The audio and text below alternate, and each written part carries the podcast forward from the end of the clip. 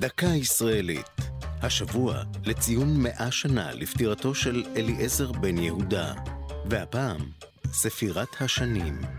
מחיי הדיבור העברי, אליעזר בן יהודה נולד בשנת התרי"ח 1858 ונפטר בשנת 6. הוא הצליח להפליא כך לא בזכות יכולתו לנסוע במרחב הזמן, אלא דווקא בזכות דבקותו בתרבות עברית המתכתבת עם ההווה.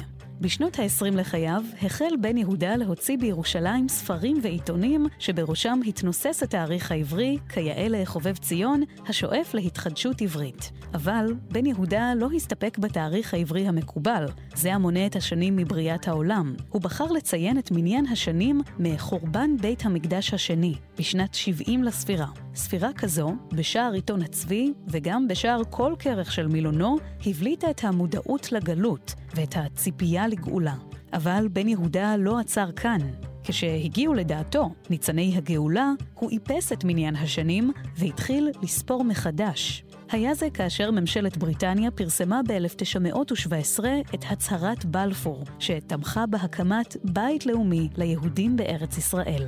בן יהודה נפטר כאמור בשנה השישית להצהרת בלפור, והציבור בארץ חזר למניין השנים המקובל. זו הייתה דקה ישראלית על אליעזר בן יהודה וספירת השנים. כתב חיים גלעדי, הפיקה ענבל וסלי, הגישה מרים בלוך.